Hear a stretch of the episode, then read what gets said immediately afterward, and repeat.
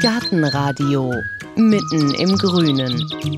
Und da geht es heute um Bienen und um Schmetterlinge, um Käfer und um Wanzen. Spätestens seit dem UNO-Bericht zum Artensterben vom Mai hat es wahrscheinlich jeder mitbekommen. Geschätzte eine Million Tier- und Pflanzenarten sind vom Aussterben bedroht. Darunter jede Menge Insekten. Nur welche? Wenn man auf die Horden von Blattläusen oder Ameisen in diesem Frühling schaut, die schon wieder allesamt unterwegs sind, dann hat man den Eindruck, die haben vom Artensterben noch gar nichts gehört. Wer also ist gefährdet und was können wir tun, damit es in unseren Gärten und Balkonen auch weiterhin so klingt?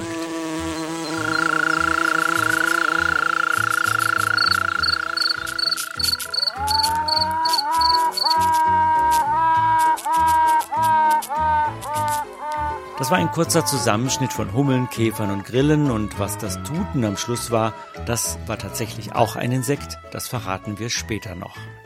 Also, was können wir tun, um Insekten zu unterstützen? Würde es zum Beispiel etwas bringen, wenn jeder Balkonbesitzer in Deutschland nur eine einzige Pflanze auf den Balkon stellen würde? Und warum haben Insekten eigentlich so wenig Lobby? Weil sie in der Regel nichts von sich hören lassen? Das sind Fragen, die Heike schon lange mal loswerden wollte und deshalb hat sie einen der wichtigsten Insektenforscher in Deutschland besucht. Er heißt Professor Thomas Schmidt und leitet das Senckenberg Deutsche Entomologische Institut im brandenburgischen Müncheberg. Der Weg vom Bahnhof Müncheberg zum Institut ist schon mal Idylle pur. Er führt durch den Naturpark Märkische Schweiz. Kein Wunder, dass es auf den Wiesen zirpt und summt. Ein prima Platz für einen Insektenforscher, finde ich. Und das findet Professor Thomas Schmidt anscheinend auch. Der Mann im karierten Hemd mit den kurzen dunklen Haaren blinzelt freundlich durch seine randlose Brille, als ich frage, ob er mir als erstes mal eine verschwundene Insektenart zeigen kann. Kann er, sagt er und schließt eine Tür auf. Wir gehen hier jetzt ins Magazin der Insektensammlung. Hier haben wir insgesamt über drei Millionen präparierte Insekten, die hier, man kann sagen, an der Nadel hängen. Beziehungsweise in der Nadel stecken, sauber aufgespießt in Glaskästen, die in deckenhohen Rollregalen bis oben hin gestapelt sind. Thomas Schmidt drückt auf einen Knopf und die Regale surren elektrisch auseinander und geben einen Gang frei. Er geht ein paar Schritte hinein, bückt sich und fängt an, Kasten für Kasten herauszuziehen. Ich suche nämlich jetzt den goldenen Checkenfalter ja, leider ist die Nomenklatur hier nicht auf dem neuesten Stand, denn das ist eine unheimliche Arbeit, die das bedeutet, alles immer auf den neuesten Stand zu bringen. Wo ist denn das? Oh, was das für alte bescheuerte Namen noch sind. Weil hier lagern Insekten, die schon seit 1840 gesammelt worden sind? Das heißt, da hießen die anders. Da hießen die noch, also gerade die Gattungsnamen haben sich ganz stark verändert. Haben die die da drunter jetzt gesteckt? Sauerei. Aha, hier. Ach, das sind jetzt so kleine, zwei, drei Zentimeter große Falter, orange-braun genau. gemustert. Der goldene Scheckenfalter ist eine Art, die europaweit geschützt ist. Und gerade in Mitteleuropa, also in Deutschland, haben wir einen extrem starken Rückgang dieser Art. Also mindestens 90 Prozent aller Populationen, die es früher mal gab, sind ausgestorben. Und es hängt ganz einfach daran, dass die Lebensräume, die die Art braucht, nicht mehr da sind. Die Art braucht nämlich blütenreiche Magerwiesen und die war früher hm, bei der extensiven Wiesennutzung war die Art fast flächendeckend in Deutschland verbreitet. Und heute ist sie eine der größten Seltenheiten und war in Brandenburg ausgestorben. Aber hier in diesem Kasten, da kann man dann auch noch viel Material finden aus Brandenburg wo man dann also rekonstruieren kann, wo die Art früher mal vorkam. Und an Stellen, wo man nachweisen konnte, dass die Art früher mal vorkam, wurden die Lebensräume renaturiert, das heißt also wieder die Bedingungen geschaffen, die der Falter braucht. Dann gab es noch eine Population in Mecklenburg-Vorpommern und von dieser Population wurden dann Exemplare in Brandenburg abgegeben und die wurden wieder angesiedelt. Aha, da haben wir ja schon mal eine gute Nachricht. Das geht also, dass man Insekten wieder ansiedelt. Sowas geht aber nur in Ausnahmefällen. Das Problem ist, man hat natürlich nie die Populationen wieder, die mal ausgestorben sind. Es ist immer so eine Art Krücke. Man kann mit einer Krücke auch laufen, aber besser man braucht keine. Man sollte immer versuchen, die existierenden Populationen zu erhalten. Und wenn es dann doch passiert, dass was ausstirbt, dann kann man natürlich zur Krücke der Wiederansiedlung greifen. Jetzt wissen Sie über den goldenen Scheckenfalter gut Bescheid. Jetzt war ja gerade der UNO-Bericht über das Sterben der Arten. Da geht man von einer Million Tier- und Pflanzenarten aus. Bei den Insekten weiß man eigentlich nicht so genau, wo man dran ist, oder? Letztendlich ist es ja auch nicht das, was äh, so bedeutsam ist, wie viel es jetzt wirklich ist. Tatbestand ist, dass wir als Menschen derzeit die sechste Biodiversitätskrise heraufbeschwören, dass wir das sechste Massenaussterben derzeit am Verursachen sind. Das sollten wir nicht auf uns sitzen lassen und dringend was dagegen tun. Aber stimmt es denn, dass Insekten, dass man da wirklich weniger weiß als jetzt zum Beispiel bei Wirbeltieren? Also es ist halt schwerer, Bienen, Mücken, irgendwas zu untersuchen als Elefanten und Giraffen? Wir wissen extrem viel weniger über Insekten als über Wirbeltiere. Bei den Insekten müssen wir davon ausgehen, dass wir die große Mehrzahl der Arten noch nicht kennen. Und wenn jetzt der Laie von Insekten spricht, dann denkt man natürlich an alles, was flattert. Also was irgendwo summt, die Biene oder die Libelle oder die Mücke eben. Guckt man auch, wie es den Insekten im Boden oder im Wasser geht? Auch, aber weniger. Also der Boden ist natürlich eine hochkomplexe Angelegenheit. Im Boden gibt es ganz viele Wirbellose. Das sind neben Insekten natürlich Spinnentiere ganz besonders wichtig, nämlich Milben. Und im Boden haben wir natürlich eine ganz komplexe Wechselwirkung zwischen eben Pilzen, zwischen kleinen Insekten, Verwandten, also Springschwänze, den ganzen Milben, die im Boden leben, den ganzen Würmern, die ja ganz unterschiedlichen Gruppen angehören. Also den Boden kennen wir noch erstaunlich schlecht. Zwischen den Glaskästen mit den drei Millionen präparierten Käfern, Faltern und Fliegen aus den letzten beiden Jahrhunderten ist es natürlich totenstill. Aber haben Insekten, kommt es mir in den Sinn, auch deshalb kaum Lobby, weil die meisten im wahrsten Sinne des Wortes nichts von sich hören lassen? Wenn man das mit den Vögeln vergleicht, da zwitschern die Amseln, da sind die Nachtigallen und dann sagt man ja auch immer, wenn die verstummen, da fehlt uns was. Wenn Insekten verstummen, fehlt uns auch was, aber nur ein bisschen. Also es ist so ein bisschen Grille, Biene, aber die meisten Insekten sind ja wirklich komplett stumm für unsere Ohren auf alle Fälle. Meinen Sie, das ist ein Grund dafür, dass die wenig Lobby haben? Also fast alle Insekten können Geräusche machen. Ganz bekannt sind ja alle Heuschrecken. Wenn wir dann nach Südeuropa gehen, dann sind die Zikaden natürlich was ganz Prominentes und die haben ja auch quer durch die Tropen durch. Und auch bei uns in Deutschland gibt es singende Zikaden. Dann brummen natürlich alle möglichen Hautflügler, nicht Bienen, Hornissen, aber auch viele Fliegen haben ein Brummen, Schwebfliegen und so weiter. Das ist je nachdem, wie groß die Tiere sind und welche Schlagfrequenz sie haben, ist es ein dumpfes Brummen bis zu einem hellen Sirren. Und auch Käfer können Geräusche machen. Also ein, ein großer Käfer, der fliegt, der macht ein ganz sonores Summen. Und auch die können zirpen. Also Bockkäfer zum Beispiel, wenn man die in die Hand nimmt, dann fangen die auf einmal an zu zirpen. Auch Schmetterlinge können zirpen. Es gibt den Totenkopfschwärmer, der, der kann quietschen wie eine Maus. Das ist ganz verrückt, wie viele Geräusche Insekten machen können. Sie waren ja vorher in Trier, hatten da eine Professur, sind jetzt hier im Senckenberg-Institut in Brandenburg. Klingt hier die Landschaft anders? Das ist eine ganz schwierige Frage. Also Landschaften klingen natürlich so, wie divers sie sind. Und äh, hier in Brandenburg gibt es natürlich viele richtig ausgeräumte Landschaften, die sind weitgehend stumm. Aber wenn wir hier in die schönen Landschaftsteile rausgehen, dann klingt so eine Landschaft doch ähnlich wie eine schöne Landschaft an der Mosel. Was aber so ist, eine mitteleuropäische Landschaft klingt anders als eine südeuropäische Landschaft. Das hört man sofort. Nämlich? Es sind ganz andere Geräusche, die dort äh, produziert werden. Also die Grillen sind andere, äh, die in Südeuropa sind. Also unheimlich laut ist zum Beispiel, wenn man eine große Zikadenpopulation hat, die richtig am Singen ist. Also das kann in die Lautstärke eines startenden Düsenjets gehen. Also, wenn man mich mit verbundenen Augen irgendwo aussetzen würde, könnte ich klar sagen, ob ich mich in Mittel- oder Südeuropa befinde. Das hört man. Jetzt haben wir so viel über Geräusche gesprochen. Sollen wir mal rausgehen auf Ihre Wiese hier? Um das Senckenberg-Institut rum gibt es natürlich keinen Rasen, sondern Wiesen. Da können wir bestimmt auch einiges hören, oder? Ja, da können wir auch einiges hören. Thomas Schmidt holt noch schnell sein weißes Schmetterlingsnetz für den Fall, dass wir einem lebendigen Schmetterling begegnen, den wir uns mal genauer angucken möchten. Und dann gehen wir erstmal über die Wiese vor dem Institut in Richtung Insektenhotel, um zu gucken, wer da alles eingecheckt hat. Ein guter Moment, um mal zu fragen, welches die besonders schönen Momente bisher mit Insekten für ihn waren. Gibt es ein paar schöne? Ja, oh, herrliche, herrliche. Also es erinnert mich an eine äh, wunderbare Exkursion, die wir äh, im fernen Osten Russlands hatten. Es war bei Vladivostok, es war in einem Schutzgebiet, wo auch Tiger vorkommen. Und da lief ich einen Waldweg lang. Der Waldweg kreuzte einen kleinen Bach da gab es eine Kiesaufschotterung und auf der Kiesaufschotterung muss irgendwas, hat vielleicht der Tiger hingepinkelt gehabt oder sowas gewesen sein, was die Schmetterlinge angelockt hat.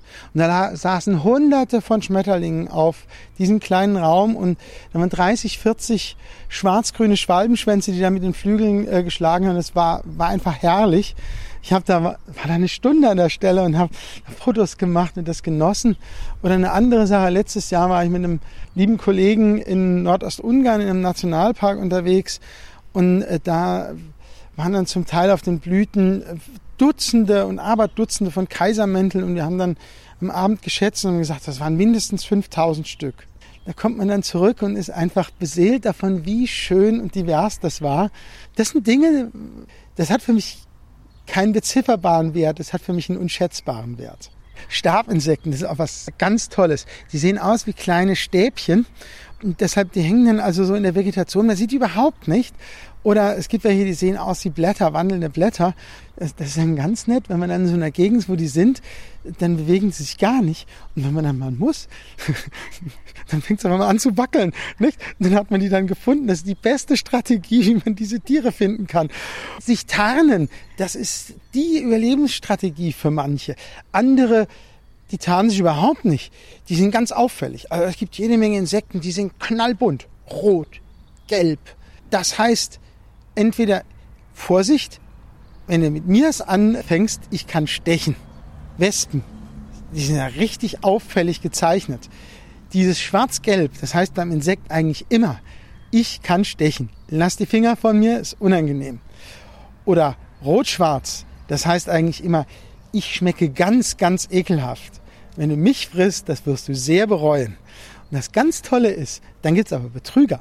Es gibt nämlich Betrüger, die machen sich dann rot-schwarz und sind ultra lecker. Die bauen darauf, dass all die Vögel und so weiter schon mal rot-schwarz probiert haben, sagen, nee, rot-schwarz esse ich aber auf keinen Fall.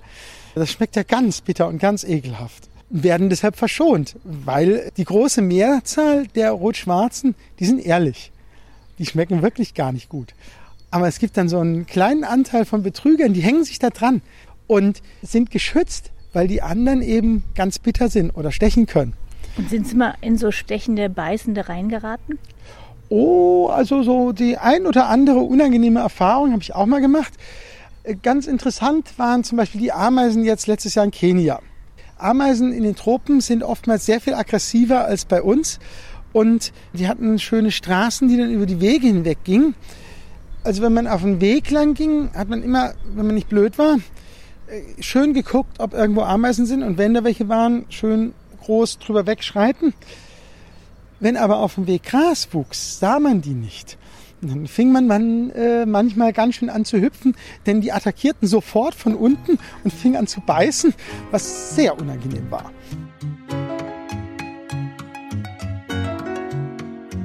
Das konnte seiner Liebe zu Ameisen und Co. aber anscheinend keinen Abbruch tun. Wir sind vor dem Mannshohen Insektenhotel angekommen. Hotelkomplex könnte man fast sagen. Es gibt mehrere Etagen in unterschiedlichen Baustilen. Ich hoffe, dass wir jetzt so einige Gäste auch in unserem Insektenhotel haben. Da muss man auch sehr aufpassen, wie man das macht. Die meisten Insektenhotels sind ja schlecht gemacht und dann passiert da eigentlich gar nichts. Aber das hier ist natürlich von uns selber gemacht worden. Das sieht man also, es sind so Baumstücke drin mit unterschiedlich großen Löchern. Hier ist jetzt gerade nicht viel los, weil die Sonne hat sich schon davon weggedreht. Also wir können es ja nochmal beschreiben. Das ist wirklich wie so ein Regal, kleines Dach darauf, heißt Pension Wilde Biene. Und da sind eben diese Holzstücke, von denen Sie schon gesprochen haben, mit unterschiedlich großen Löchern drin. Hier sind so etwa zwei Millimeter große Löcher. Für wen sind die? Ja, das ist dann für kleinere Wildbienen. Und das geht dann so bis so etwa 6 mm groß. Die kleinsten sind 1 mm für also ganz kleine Gäste. Und also sind hauptsächlich Wildbienen, die hier drin nisten. Dann haben wir hier so einen Lehmklotz. Oder was ist das? Ja, das ist ein Lehmklotz. Und da sind dann auch Löcher reingebohrt, um eben dann den Wildbienen gleich zu helfen, damit sie nicht erstmal groß eine Röhre graben müssen, sondern dass sie gleich hier eine super Behausung vorfinden. Dann haben wir hier so Schild, Rohr. Das sind so Matten, die man in jedem Baumarkt kriegt. Ja, ja, ja, ja, die sind super geeignet. Da gehen auch gerne kleinere Wildbienen rein. Wir haben das in verschiedener Dicke. Die hier sind dünner, da gehen also kleinere Arten rein. Die hier sind dicker, da gehen dann größere Arten rein. Und wenn man da genau hinguckt, dann sieht man, sind dann einzelne auch zu, ja, sind geschlossen. Das heißt, hier, da ist jetzt gerade jemand drin. Jetzt haben Sie gerade gesagt, da kann man einiges falsch machen bei den Insektenhotels. Was denn? Ja, also man kann diese Löcher ins Holz ganz falsch reinbohren. Man muss die entgegen der Faserung machen. Das muss also glatt sein. Was auch ganz wichtig ist, man sieht, es hat ein Dächelchen oben drüber. Also wenn der Regen ganz stark dran schlägt, ist das dann auch falsch. Das muss auch die richtige Ausrichtung haben. Also hier, das ist ja nach Süden ausgerichtet, also so, dass die Sonne drauf scheint, das ist natürlich auch wichtig. Also es gibt da verschiedene Dinge, die man falsch machen kann. Ah, da ist ja eine gekommen. Hier, da ist er reingeschlüpft. Eine größere Wildbiene, die hier jetzt in diesem Ziegelstein äh, gerade ihren Nistplatz hat. Ich höre auch was, oder? Ja, die hört man gerade. Das macht die auch mit den Flügeln? Das macht die mit den Flügeln das Geräusch. Also die trägt jetzt Nahrung für die Larven ein. Ja, und wenn sie dann genug eingetragen hat, dann wird das zugemauert und dann ist es schön sicher. Und die ganz seltenen Arten, die kann man damit auch eigentlich nie schützen. Ja, die brauchen so spezifische Lebensbedingungen, dass man in so einem einfachen Insektenhotel sie dann doch nicht äh, schützen kann. Würde es denn was nützen, wenn ich nur einen Balkon habe in der Stadt, da ein Insektenhotel aufzustellen an der Wand, wo vielleicht gar nicht viel Pflanzen sind, oder wäre das Quatsch? Ja, das bringt auf jeden Fall auch was. Es ist jetzt so, man darf jetzt nicht erwarten, dass wenn man einen Balkon in der Stadt hat äh, und da ein Insektenhotel aufhängt, dass man damit allein die Welt rettet. Aber vielleicht hat man dann doch ein paar Wildbienen eine Möglichkeit zur Entwicklung gegeben und dann gibt es ein paar Wildbienen mehr. Da sind wir auch schon bei der Frage, angesichts all dieser großen, auch globalen Veränderungen unserer Welt, Artensterben, Klimawandel, Pestizide, Lichtverschmutzung, der ganze Müll, den wir fabrizieren, habe ich da als Einzelner, wenn ich jetzt Balkon oder Garten insektenfreundlicher gestalte, überhaupt eine Chance, das ein bisschen aufzuhalten? sie leisten einen Beitrag zum äh, Erhalt von Insekten. Das in jedem Fall. Ich meine, das nennt man immer so diese Graswurzelbewegung heutzutage. Wenn wir uns anschauen, wie unsere Landschaft strukturiert ist, dann ist zum Beispiel in Brandenburg zwei Drittel der Fläche ist landwirtschaftliche Nutzfläche. In Deutschland insgesamt ist es gut die Hälfte. Da spielt natürlich die große Musik. Das ist völlig klar. Aber wir dürfen nicht verkennen, äh, dass unser Siedlungsraum, das sind ja auch über 10 Prozent. Und von dem Siedlungsraum ist viel natürlich Grünfläche. Und wenn man da was macht für Insekten, ist das auch ein Beitrag. Da ist sie gerade weggeflogen. Mhm. macht das einen Beitrag. Aber mit diesem Beitrag wird man nicht die ganz seltenen Arten retten können.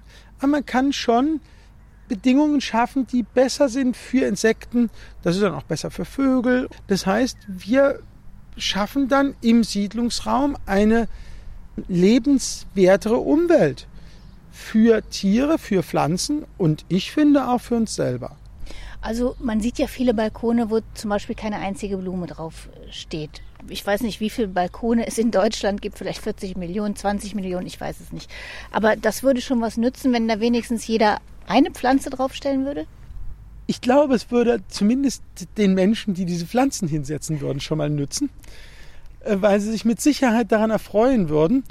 Und äh, dann würden wir vielleicht auch noch mehr ein Gefühl bekommen, dass wir als Menschen auch irgendwo Teil der Natur sind und dass wir nicht die Natur um uns herum mit Füßen treten dürfen. Also jeder kleinste Beitrag nützt. Ich finde okay. jeden kleinen Beitrag gut weil er zeigt, dass wir etwas erreichen wollen. Und wenn auf jedem Balkon ein paar Blumen sind, die auch die Insekten mögen, ja, ich meine, es gibt natürlich Blumen, die haben überhaupt gar keinen Wert für Insekten. Wenn wir darauf achten, dass wir dort Blumen haben, die den Insekten etwas bringen, dann zeigt man damit etwas. Dann ist das eine Aussage. Und wenn alle Deutschen irgendwo sagen, wir möchten eine lebenswerte Umwelt haben, dann werden wir da auch was bewegen. Dann wird irgendwann die Politik auch darauf reagieren. Also kann ich eigentlich ja, Flagge zeigen. Auf dem Balkon haben wir jetzt schon gesagt, was kommt da drauf? Ja, also was natürlich klasse ist, sind irgendwelche Korbblütler, die nicht gefüllt sind. Gefüllte Korbblütler, die haben meistens keinen Nektar. Also wir brauchen Pflanzen, die standortgerecht sind, die wir wirklich in der Natur finden. Also Natternkopf ist eine wunderschöne Pflanze, die also für Insekten richtig viel bringt. Oder wenn man im Garten eine Wildblumenmischung, aber wirklich eine Wildblumenmischung ausbringt, dann äh, haben wir dort Nektarquellen. Damit kann man wirklich so kleine Oasen für Insekten bilden und dann kommt vielleicht der eine Schmetterling vorbei, nimmt die Tankstelle in Anspruch und fliegt weiter und kommt vielleicht von einem guten Habitat zum nächsten, weil sie in ihrem Garten ihm eine Möglichkeit zum Auftanken zwischendurch gegeben haben. Da fliegt wieder eine Biene um uns herum, nicht? Aber eine Wildbiene, nicht irgendwie eine, ja, ein Besucher unseres Insektenhotels. Da kommt sie wieder. Hier. Das ist ein dicker Brummer. Ja, ein dicker Brummer, ne? Jetzt stehen wir hier immer noch vor dem Insektenhotel und es schwirrt auch immer mal was um uns rum, mal größer, mal kleiner. Wollen wir jetzt noch mal kurz gucken, ob wir auch einen Schmetterling auf ihrer schönen Wiese finden? Gehen wir mal hinter das Haus, da finden wir eher was. Da haben wir nämlich eine größere Wiese. Wir machen uns auf den Weg hinter das Institut auf die nächste Wiese und auf dem Weg ist mal wieder Zeit für eine andere Frage, die mich schon lange beschäftigt. Wenn ich jetzt in den Garten gehe oder auf den Balkon gucke, wer ist da die Blattläuse? Kaum gibt es irgendwie was kleines Grünes. Wer läuft da? Die Ameisen. Bei manchen Insekten hat man den Eindruck, den kann eigentlich nichts was anhaben. Ich denke mal, Ameisen würden auch einen Atomkrieg überstehen. Das ist ja wirklich so, wir reden jetzt immer vom Insektensterben. Es ist ja eigentlich kein Insektensterben, sondern dramatische äh, Verluste an Insektenvielfalt und Menge. Denn die einzelnen Tiere sterben ja nicht, sondern sind einfach nur nicht mehr da. Auf der anderen Seite ist es natürlich so, einen Atomkrieg würden wir nicht überleben, die Insekten würden das sicherlich überleben. Das sind natürlich Einflüsse, die sich auf die Insekten sehr viel weniger auswirken als auf uns, weil sie viel kürzer leben, weil sie sehr viel besser mit diesen mutagenen Substanzen zurechtkommen können. Vom Prinzip her leben wir auf dem Planet der Insekten. Die Insekten machen eine riesige Biomasse aus. Die sind diejenigen, die artenmäßig alles dominieren. Und die Insekten werden sicherlich den Menschen überleben. Da bin ich mir ganz sicher. Also das ist kein falscher Eindruck, wenn ich die Blattläuse sehe, die Ameisen, die Feuerwanzen, ganz viele Insekten, Mücken, die immer dann in großen Mengen, je nachdem, auftauchen. Da braucht man sich keine Sorgen machen.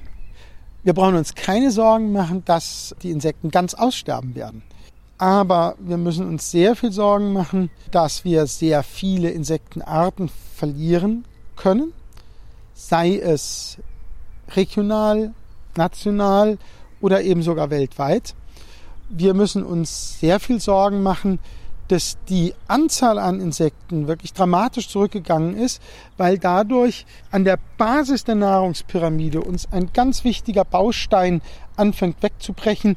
Und das wirkt sich jetzt schon auch in Rückgängen in den Vögeln aus. Auch da gibt es ja jetzt Empfehlungen, dass man sagt, weil es so wenig Insekten gibt, soll man eigentlich auch Vögel das ganze Jahr füttern. Haben Sie da auch eine Meinung zu?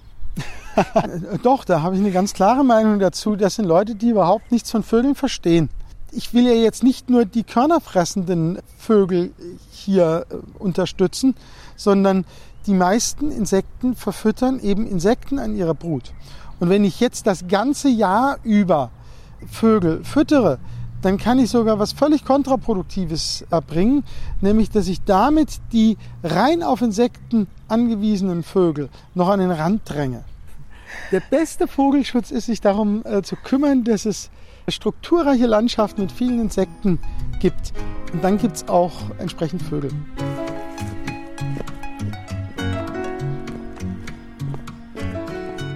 So, jetzt gehen wir hier durch badenhohe Pflanzen. Ja, also das ist eine richtig schöne Wiese mittlerweile. Hier haben wir veranlasst, dass diese Fläche eben nicht mehr gemäht wird über den ganzen Sommer. Und deshalb hier sieht man, es wächst auch nicht mehr viel Gras, es sind hauptsächlich Kräuter, es sind ganz viele, ganz viel Klee, der hier wächst, verschiedene Kleearten. Hier, das ist eine Reseda, die dort wächst, Schafgabe. Hier ist also eine Vielfalt von Pflanzen, die hier wachsen. Und deshalb bietet diese Wiese auch jetzt einen Lebensraum für die Larven. Wir finden hier unter anderem auch einige Bläulingsarten. Und da auf dieser, ja, da sitzt eine kleine Wanze auf diesem Reseda. Da kann ich jetzt nicht sagen, welche das ist. Es gibt hunderte von Wanzenarten in Deutschland, die zum Teil gar nicht so leicht zu bestimmen sind. Aber die ist schon ausgewachsen. Das ist eine kleine Wanzenart, die aber alles hat, was so eine Wanze so braucht. Aber mal gucken, ob wir nicht doch noch einen Schmetterling finden. Jetzt ist doch ein bisschen viel Wolken schon da. Wo sind die denn, wenn Wolken jetzt da die sind? verstecken sich einfach. Also wenn die Sonne jetzt wieder rauskäme, dann sollten wir auch wieder Schmetterlinge sehen. Da, hier, der sitzt, das ist ein Zünsler. Dieses kleine Ding, was da fliegt, das ist auch ein Schmetterling. Ich würde den jetzt gar nicht als Schmetterling bezeichnen. Nee, Ja, ist aber einer. dann ist der Buchsbaumzünsler, den so viele Gärtner fürchten, auch ein Schmetterling? Ja, ja. Für den äh, friedhofsähnlichen Garten ist das natürlich eine Katastrophe. da ist eine Hummel am Rumfliegen. Ja, ja, das ist noch eine Königin wahrscheinlich. Die hat wohl irgendwo, ist die dabei, ihr Volk aufzubauen. Ne, später im Jahr sieht man nur kleinere Hummeln, weil dann die Königinnen bleiben dann nur noch im Stock und äh, haben ja ihr Fußvolk, das dann die Arbeit erledigt. Das ist auch sehr sinnvoll, wenn nämlich die Königin gefressen wird oder zu Schaden kommt, dann hat das Volk natürlich ein Problem. Und deshalb, sobald eben genug Arbeiterinnen da sind, dass die Königin nicht mehr raus muss, sollte die auch nicht mehr rausgehen zum Wohle des ganzen Stockes.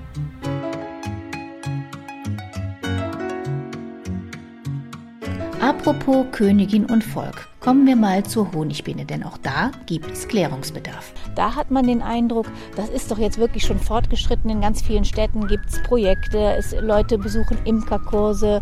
Das ist ja auch ganz toll, dass man die Honigbiene fördert. Es gibt aber auch schon wieder Experten, die sagen, ja, man muss aber aufpassen, weil wenn wir zu viele Honigbienen haben, dann geht das wieder auf Kosten der Wildbienen. Was sagen Sie denn dazu?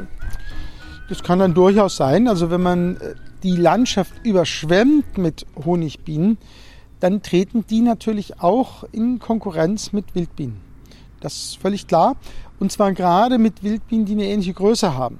Aber, und das ist auch wieder eine äh, ganz wesentliche Sache, die Honigbiene kann nicht die Wildbienen voll in ihrer Bestäubungsleistung ersetzen.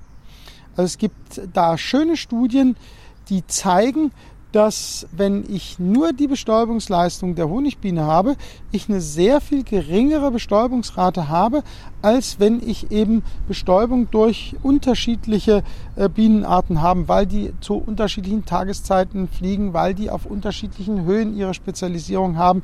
Also man braucht jetzt keine Angst haben, dass man durch zu viele Honigbienen da was verkehrt macht erstmal. Also ich habe jetzt nicht Angst, dass durch die Honigbiene die anderen Insekten alle verdrängt werden. Das wird wohl nicht passieren. Also die Honigbiene, die läuft für mich so unter Haustier. So wie äh, Hühner, Schweine, Pferde. Da gehört für mich die Honigbiene rein. Das ist für mich ein reines Nutz- und Haustier. Es gibt ja auch Gegenden in China, da ist die Honigbiene schon seit Jahrzehnten ausgestorben weg. Da bestäuben die Obstbauern ihre Bäume selber in Handarbeit mit Pinseln. Wenn man sowas sieht, denkt man sich vielleicht auch, naja, geht auch ohne. Das sind schon bizarre Bilder. Und wenn Sie sich vorstellen, dass bei jeder Kirsche einer da mit dem Pinselchen hingeflitzt sein müsste, bräuchten wir ja viele Pinselschwinger. Das würde natürlich eine gigantische Verteuerung äh, und Verknappung von ganz vielem Obst und Gemüse sein. Und es gibt da Untersuchungen, wie hoch der ökonomische Wert der Bestäubungsleistung ist, den Insekten für uns erbringen. Und das ist eine richtige Hausnummer. Also das ist so etwa das ein- bis zweifache des gesamten deutschen Bundeshaushaltes weltweit. Aber da sind wir ja auch schon wieder bei einer Sache, dass man eben ein Tier schützt, wenn es nützlich ist oder sich bezahlt macht. Und dass vielleicht andere Insekten weniger eine Lobby haben, weil man das nicht beziffern kann.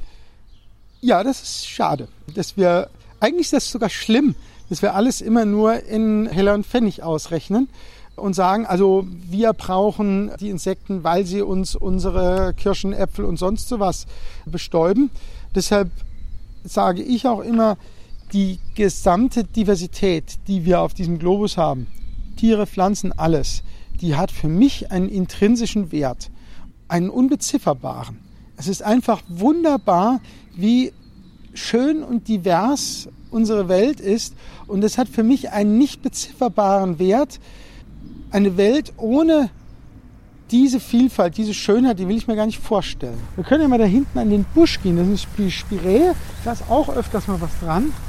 So, Hm, das hier hier, duftet's? ja, hier duftet es gut. Und wenn es gut duftet, dann ist das auch oftmals sehr attraktiv. Ah, hier sehen wir einen kleinen Bockkäfer. Also der hat kurze Fühlerdecken. Der gehört also zu den Bockkäfern. Da sehen Sie, er hat ganz lange Fühler und deshalb heißen die Bockkäfer. Die können zum Teil auch sehr gut fliegen, diese Vertreter der Bockkäfer. Er hat eine schön verdickte Beine, also ein sehr schönes Tier. Also so ein Ja. äh, Bockkäfer, der also im späten Frühjahr äh, oftmals zu finden ist und dann auch bis in den Sommer hinein anzutreffen ist. Jetzt wird er, glaube ich, gleich fliegen. Ja, zack, weg ist er. So, da ist wieder einer. Hier.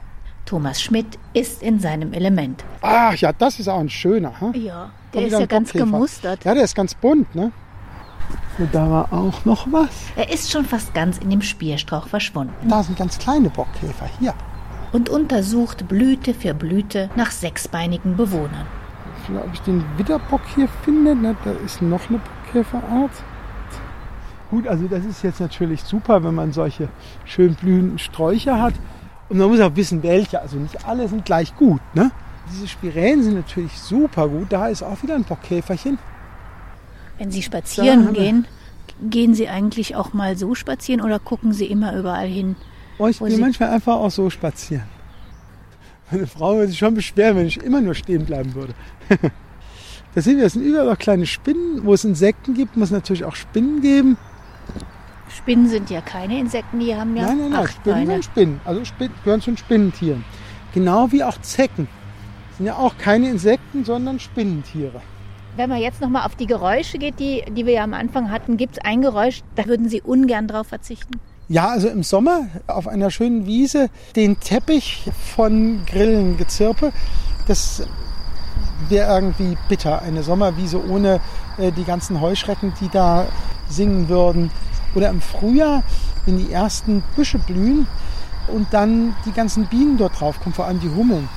Die unterschiedlichen Summtöne, das sonore Brummen der Hummeln, das etwas höhere Brummen der, der Bienen und das Ganze so als ein Klangteppich, wo dann immer diejenigen, die am nächsten dran sind, klar rauszuhören sind. Das ist einfach ein Klangerlebnis, das an Musik erinnert.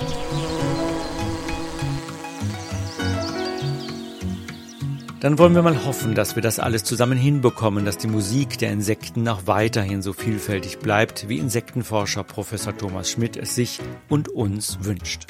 Mehr Informationen zu dieser Folge samt Bilder finden Sie wie immer auf unserer Internetseite gartenradio.fm. Danke fürs Zuhören, sagen Stefan Quilitz und Heike Sikoni. Gartenradio.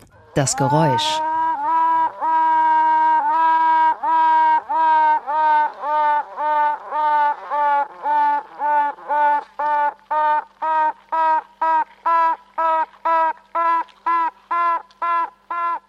Das war das Tüten einer Bienenkönigin, ungefähr zwei bis drei Tage nach dem Schlüpfen. In der nächsten Folge hören Sie Gartentipps vom Profi. Sommer und es ist Zeit für Stauden, für Gräser. Alles blüht und grünt im Garten. Es ist wunderschön und es ist auch Zeit für Gartenpartys. Also stellt man sich auch schon mal einen Strauß Blumen auf den Tisch. Und nichts ist schöner, als Stauden aus dem eigenen Garten zu verwenden oder Rosen oder Gräser oder Sommerblumen, die man dann aus dem eigenen Garten holt und in die Vase stellt. Es gibt Stauden, die können zwei, drei Wochen in der Vase weiter blühen. Es gibt Stauden, die halten leider nur ein, zwei Tage. Um das rauszufinden, das machen wir.